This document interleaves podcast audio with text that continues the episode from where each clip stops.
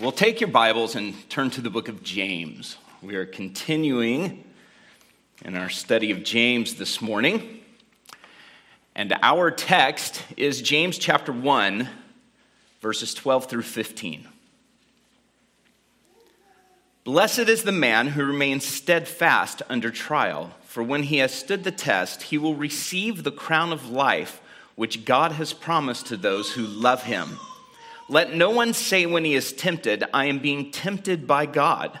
For God cannot be tempted with evil, and he himself tempts no one. But each person is tempted when he is lured and enticed by his own desire.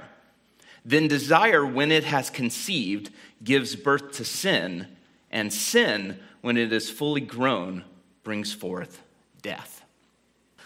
And Lord, we ask for your blessing on our time this morning of thinking through these words, which are from you, given by you to your people. Humble our hearts and help us to receive them and to respond accordingly. In your name we pray. Amen. Well, let's follow James' line of reasoning here. How do we get to verse 12? We know that his overall purpose for writing is to warn against and confront divisions in our hearts, spiritual fractures, I've called them. These are divisions within our hearts that cause us to live in duplicitous ways. There is in each of us a lack of integrity, a lack of wholeness we are not complete. Our faiths, your faith, my faith, our faiths are not yet perfected or made whole. James wants us to be complete. He wants us to be whole without these fractures, without these divisions. Now, in verses 2, 3, and 4, he tells us that we should count trials as joy because their effect is to produce endurance.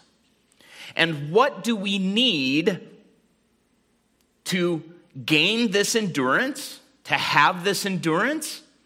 This steadfastness is the word that our English Standard Versions use this steadfastness has the goal of making us perfect. And to get that steadfastness or that endurance, to navigate trials, to withstand them, we need wisdom. This is what we find in verses 5 through 8. We need wisdom. Wisdom is the key to understanding how trials are working in my life and how trials are working in your life. Because not all of us are going through the same trials or the same severity of trials, though all of us and each of us is facing various kinds of trials. For you to navigate those trials, to endure them, requires wisdom so, how do we then obtain wisdom? Well, James tells us to ask God and to ask in faith because God is trustworthy. But to ask God and then doubt God's willingness to sit in judgment on God's motives or his purity or his trustworthiness, his honesty, in promising to give us wisdom is double minded, two souled. We looked at that word and found that it means having a, a fracture in the soul. Almost like we would use the phrase double faced, two faced, saying one thing um, to one person at one time, but saying something else totally different to another person at another time. This is to be double minded, it's a person fractured in soul. He then goes on and explains that this exhortation to ask God to trust Him, to provide wisdom, is intended for everyone, both the lowly and the rich. Both suffer trials, both need wisdom, both are to ask, and both can expect God to be faithful. So when we get to verse 12, then certain words stand out, don't they? Steadfast, trial, test well, these are all words that are repeated from verses 2 and 3. So you see, James is connecting these thoughts together. It's how we know that James isn't just bouncing from one subject to another. He is still focused on remaining steadfast under trial. Back in verse 4, we are to count it all joy because the goal of enduring trials is to be made perfect. This is a process that is being done to us. Here in verse 12, we are pronounced as blessed or blessed. Because when we have endured, when we have remained steadfast, there will be reward. There will be reward. To be blessed is not to just feel the experience of happiness. The word can mean happy, but that's not really what James is getting at. It's not just an experience of happiness, but it is a status it means to be the recipient of God's favor and therefore have every cause for joy, have every cause for happiness, to be fulfilled, to be satisfied. Blessed is the man who remains steadfast under trial. So I want you then to bank on two facts that are revealed in these verses. I want you to bank on two facts that are revealed in these verses so that you will receive the reward that God promises, that you will know God's favor. These two truths, these two facts, assure us that our endurance will lead to reward without fail. They will give you strength in the midst of all kinds of trials they will make us steadfast. First of all, you can bank on the fact that God has promised life. God has promised life. I want to start then with the magnitude or the greatness of the reward that James says is promised to us. What's the reward? The crown of life he will receive the crown of life. I don't know what you think of when you think of a crown. You might think of gold, jewels, purple velvet. But what James has in mind is a wreath. It was a wreath that would have been awarded to a victorious athlete, like a gold medal in the Olympic Games in ancient Rome, Greece, and Rome, they had the Olympic Games. That's where they originated. And the victor would be crowned with a wreath by placing a wreath on his head. Just as in our Olympic Games, we have the medal ceremony. And of course, whoever's on the top platform, their national anthem is played. In the ancient world, that victor, that person who today would receive a gold medal, received a wreath. Paul uses this same imagery in 1 Corinthians chapter 9, verses 24 and 25, when he writes, Do you not know that in a race all the runners run, but only one receives the prize? So run that you may obtain it. So we have gold, silver, and bronze. Now, I don't know everything about the ancient Olympic Games, but there would seem to have been only the gold medal, maybe. There was only one prize. And Paul describes it in verse 25. Every athlete exercises self control in all things. They do it to receive a perishable wreath. That word wreath is the same word that James uses that is translated crown in verse 12. They do it to receive a wreath, a perishable wreath, but we an imperishable. So, this crown of life, then, this wreath, has to do with victory. Not royal status, not authority, but victory. The crown of life means that the promised reward, that which is placed upon the victor's head, the one who wins the race, is life. It is a crown which is life, and that is eternal life. Eternal life. Paul used the same word in 1 Corinthians 9, right? Imperishable. It's an imperishable crown. It's because the crown of life is eternal life. In fact, Jesus uses this same phrase in Revelation chapter 2 when speaking to the church of Sardis. And it's the only other place in the Bible where the actual phrase crown of life is used.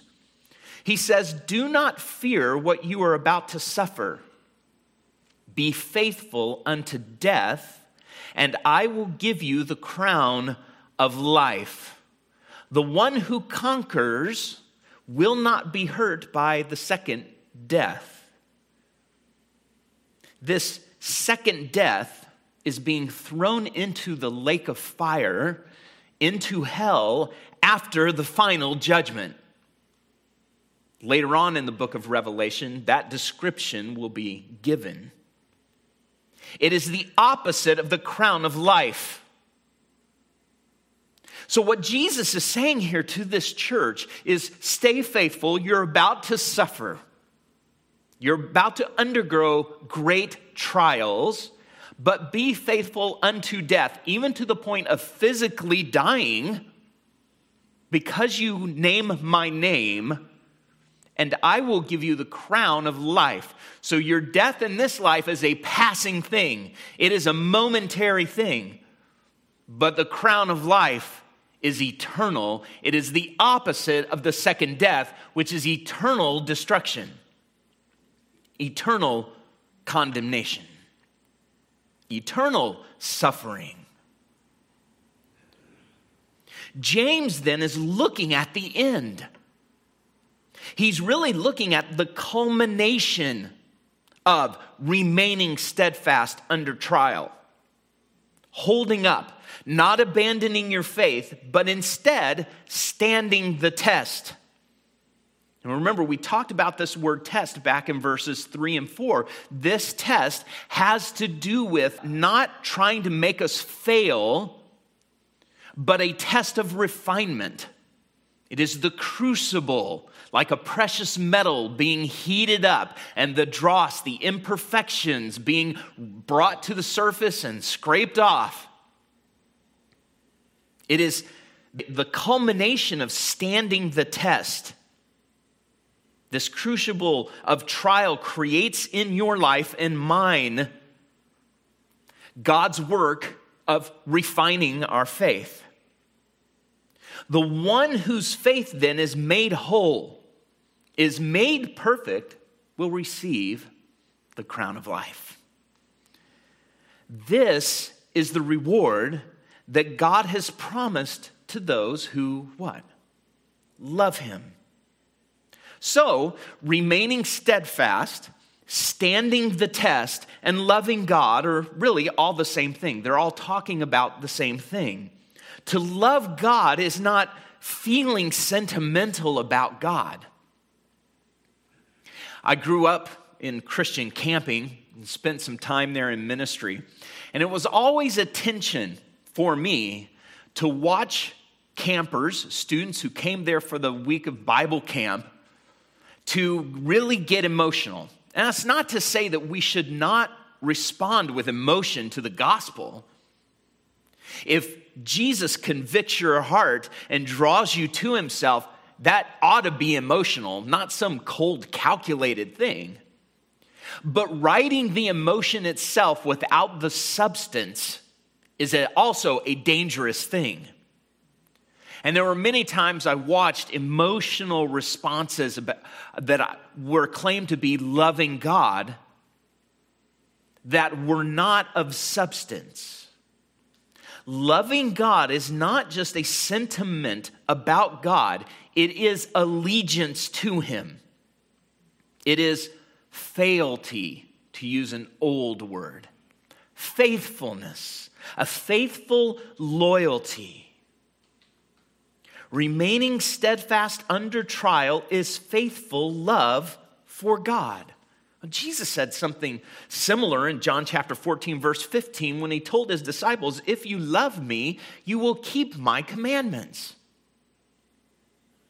Loving Jesus wasn't just saying, oh, Lord, I love you this morning. Loving Jesus means, Lord, you have my entire heart. I belong to you, and I will not waver.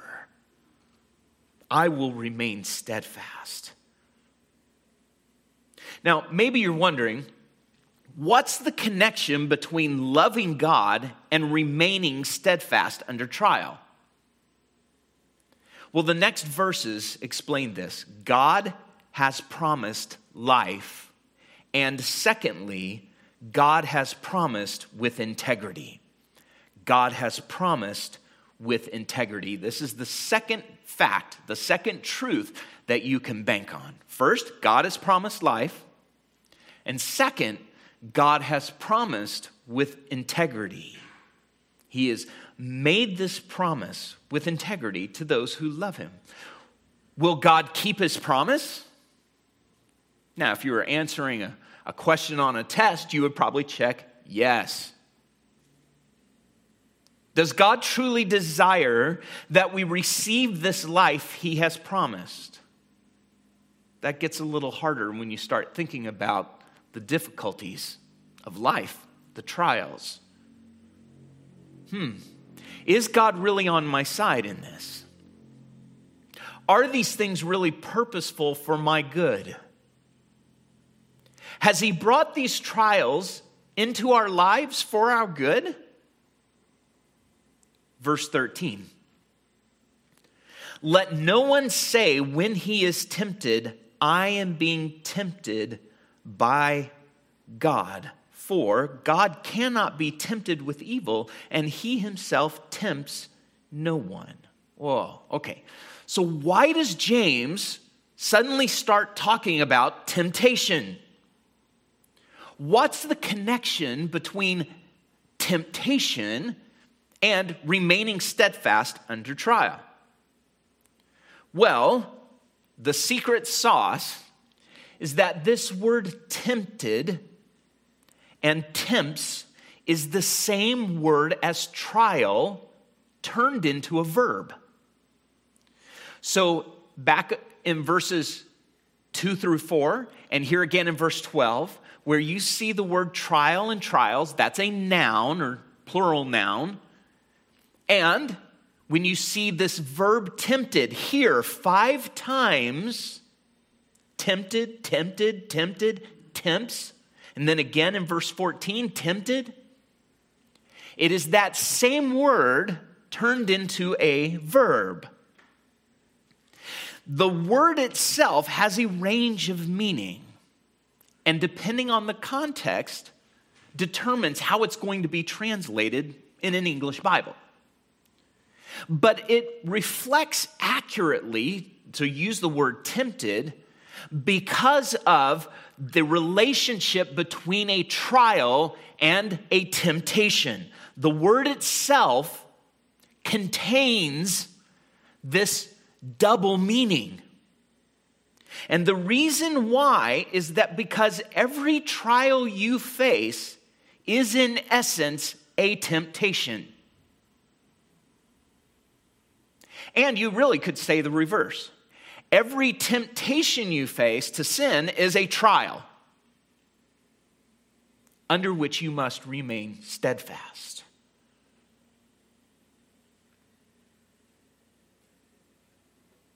So when James says, let no one say when he is tempted, he is saying that when this trial comes, it will bring with it a temptation. You could say very broadly to not trust God, a temptation to fail to obey Him or disobey Him. The external trial always forms a temptation. Now, let me just give you an example of this. Now, I don't have these, I don't have this passage in the slides, but Genesis chapter 22. Genesis chapter 22 is a very well known story. You might not recognize the chapter, but you'll recognize the story probably. It is the story of when God commands Abraham to sacrifice his son Isaac. James will actually use this very incident in chapter 2 when he's talking about faith, real faith. In Genesis chapter 2, we find, verse 1, this, this statement After these things, God tested Abraham and said to him, Abraham, and he said, Here I am. He said, Take your son, your only son Isaac, whom you love, and go to the land of Moriah and offer him there as a burnt offering on one of the mountains of which I shall tell you. Of course, the rest of the story is that Abraham obeys God. Abraham takes Isaac. He doesn't tell him what's going on, but he takes him to Moriah. He takes them up the mountain. He even gathers all the wood and builds an altar.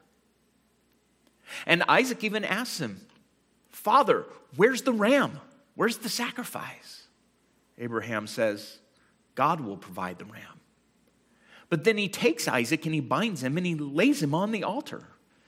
And it, of course, is when Abraham's knife is in midair that the angel of the Lord, God Himself, calls down and says, Stop, right? Don't do it. Now I know, and this is verse 12 uh, verses 11 and 12 Genesis 22. But the angel of the Lord called to him from heaven and said, Abraham, Abraham. And he said, Here I am. He said, Do not lay your hand on the boy or do anything to him, for now I know that you fear God, seeing you have not withheld your son, your only son, from me. Now, like I said, chapter 2, James is going to point to this and say, This is the kind of faith that saves. But here, this word back in verse 1 of Genesis 22, after these things, God tested Abraham, is the Old Testament Hebrew equivalent to this word trial or tempted. You could, they could have translated this verse, and these things, and after these things, God brought this trial of temptation.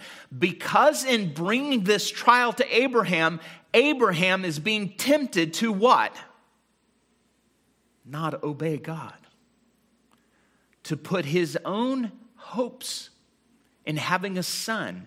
In fact, his own confidence in God's promise to give him descendants that would outnumber the sands of the seas and the stars of the heavens all of that hope was founded in Isaac. But Abraham stands the test. He passes the test. That's just an example of how every trial brings temptation. Now, if you consider the trials in your life Again, if you were to take a piece of paper and you were to jot them out, this is what I'm facing, this is what I'm going through, you would see how you are being tempted in the very trial to not remain faithful to God in some way. Another great example, and I won't turn there, is Jesus' temptations in Luke chapter 4. Also found in Matthew chapter 4. He goes through a trial of 40 days of fasting and then is tempted by the devil three times. Every time is a temptation to forsake his faithfulness, his reliance upon the Father. You are going through that too. So, when you and I are confronted with a trial, there is the temptation to not trust God, to not obey God. And James is telling us not to blame God for that. I am being tempted by God. James says, let no one say that because every one of us is susceptible to this response to the trial. This trial is causing me to sin. Ever thought that? If the trial was just taken away, I could be obedient or I could trust God. This is often the kind of wheeling and dealing that we do, isn't it? Lord, if you'll remove this trial, I'll trust you. I'll follow you. James is saying God is not culpable for our susceptibility to not be steadfast under trial.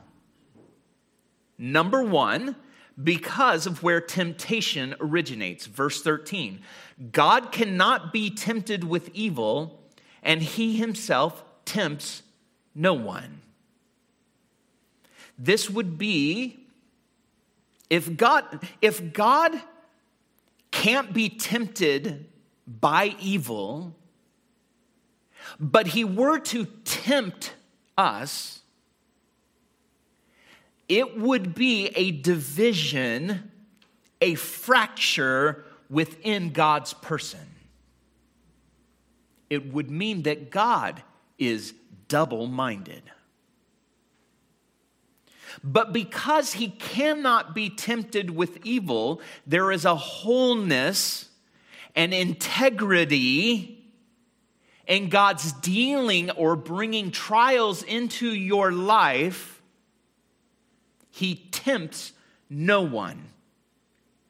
When God brings a trial, his design is never to make you fail or cause you to fail as though God would promise you the crown of life for remaining steadfast and then do everything he can in an underhanded way to make it impossible for you to remain steadfast. Ah. When we think that God deals with us that way, it is because we are that way. We are that way. So James points out where temptation originates. Then he explains how temptation operates. So it originates where? With us. And it operates how? Verse 14. Each person is tempted when he is lured and enticed by his own desire. Then desire, when it is conceived, gives birth to sin, and sin, when it is fully grown, brings forth death. The first description is taken from fishing. Lured is literally pulled away or dragged away, and then enticed by his own desire, baited. This, this word entice could even be translated bait, to bait something or someone baited by his own desire. The second image here then uses birth from conception to death. And when James says it brings forth death, he's talking about the ultimate the ultimate effect that sin has, that temptation has. And that is eternal death. Again, because James is not talking about every time you undergo a trial, you get a crown of life, and another crown of life, and another crown of life. James is looking at the end. This death is final judgment. So James has the big picture in mind here. And this death, you will notice, is the opposite of what? Eternal life, the crown of life. So temptation takes you the other way. So, would there be integrity in God if He promises you the crown of life, but His real design in the trial was to undermine your steadfastness, undermine the purification of your faith, to tempt you, to cause you to sin, to actually bring about death? So, listen, on the one hand, James is explaining here where temptation comes from, where it originates, and then how temptation operates, how it works. But his point is not really to somehow prepare us for resisting temptation per se. His point is to warn us that this response to trials that this response to God, to blame Him for the trials causing us to sin, is double minded. This is how a fractured person thinks of trials and thinks of God's motivations in bringing those trials into our lives. Does that sound absurd? I can tell you a number, I could relate a number, more than one conversation that I have had with people within the last year where someone has said to me, more than one person has said to me, I want to change, but God is not helping me. I want to leave this sinful habit, this destructive way of life, this pattern. But God won't help me. I've even asked Him, and He won't change me. That is a soul fractured, double minded way of thinking. Because you see, because we are double minded, we project onto God. We see God through that fracture and we see Him the same way. Now, does this argument sound familiar? It should, because it's the same point that James makes back in verses 5 through 8. Look in your Bibles back at verses 5 through 8. If any of you lets, lacks wisdom, let him ask God, who gives generously, or as we talked about, singly, sincerely to all without reproach, and it will be given him. Let him ask in faith without doubting, for the one who doubts is like a wave of the sea that is driven and tossed by the wind. For that person must not suppose that he will receive anything from the Lord. He is a double minded man, unstable in all his ways. James is making the exact same argument. He is saying, Blessed are you. You are the recipient of God's favor when you remain steadfast. When it comes that day and you've remained steadfast under trial, everything that counts as a trial in your life, because you will receive the crown of life. You will receive eternal life that God has promised to those who love him, who remain faithful to him. Let no one say when he is tempted, when your desire kicks in, drags you away, and entices you, let no one say, This is God's fault. God said he would give me the crown of life, but God's making it impossible for me to do this. It's the same as saying, God has told me to ask him for wisdom, but I don't know. I'm not sure that God's really on my side or that he'll do what he has said he will do in providing me wisdom to understand and navigate and respond rightly to this trial. It's the same argument, you see. And if you want a little bit of a preview, in the next three verses, verses 16 through 18, James is going to take this reality about the character of God, which he has appealed to twice now, as the reason why we can expect to get wisdom if we ask for it in faith, and why we can count on, be assured of the crown of life if we remain steadfast under trial. Both times he has pointed to what? The integrity of the character of God. And in verses 16 through 18, he's going to say, This is what that character looks like. So, James here is warning us against this double mindedness, against this division. But he's also assuring us. His real goal, I think, is to assure us don't say that. Don't take that approach. How can that be true? That's absurd to think that God's design in that hardship, in that trial, is really to trip you up and cause you to sin against Him, which would actually bring about death, which is the opposite of the crown of life. That's absurd. And that is really James' point. Be assured, no, and that's why I say bank on these two things when you think about those trials and your response to them, whether or not you honor God in responding to them, or you don't trust Him and honor Him in response to them, bank on these two facts. God has promised life, eternal life. And God has promised with integrity.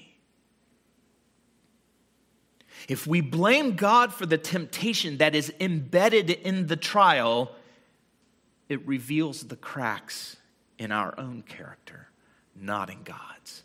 The very fractures that God is working to remove, to make whole. And so, Lord, we ask you this morning that you would give us wisdom, and we trust you to do so. I pray that you would take this text and that you would work it into the hearts of your people so that they may remain faithful, so that they may know with assurance that they will receive the crown of life that you have promised and that you are not dealing with us in some underhanded way. Oh, no. we praise you and we honor you today for being the true God who is faithful. Lord, we thank you for this, the blessing that it is to come together, to gather and to worship and to hear the word preached. Lord, be pleased now as we come to your table to take this bread and to take this cup in remembrance of your sacrifice for us and your great love for us. Amen.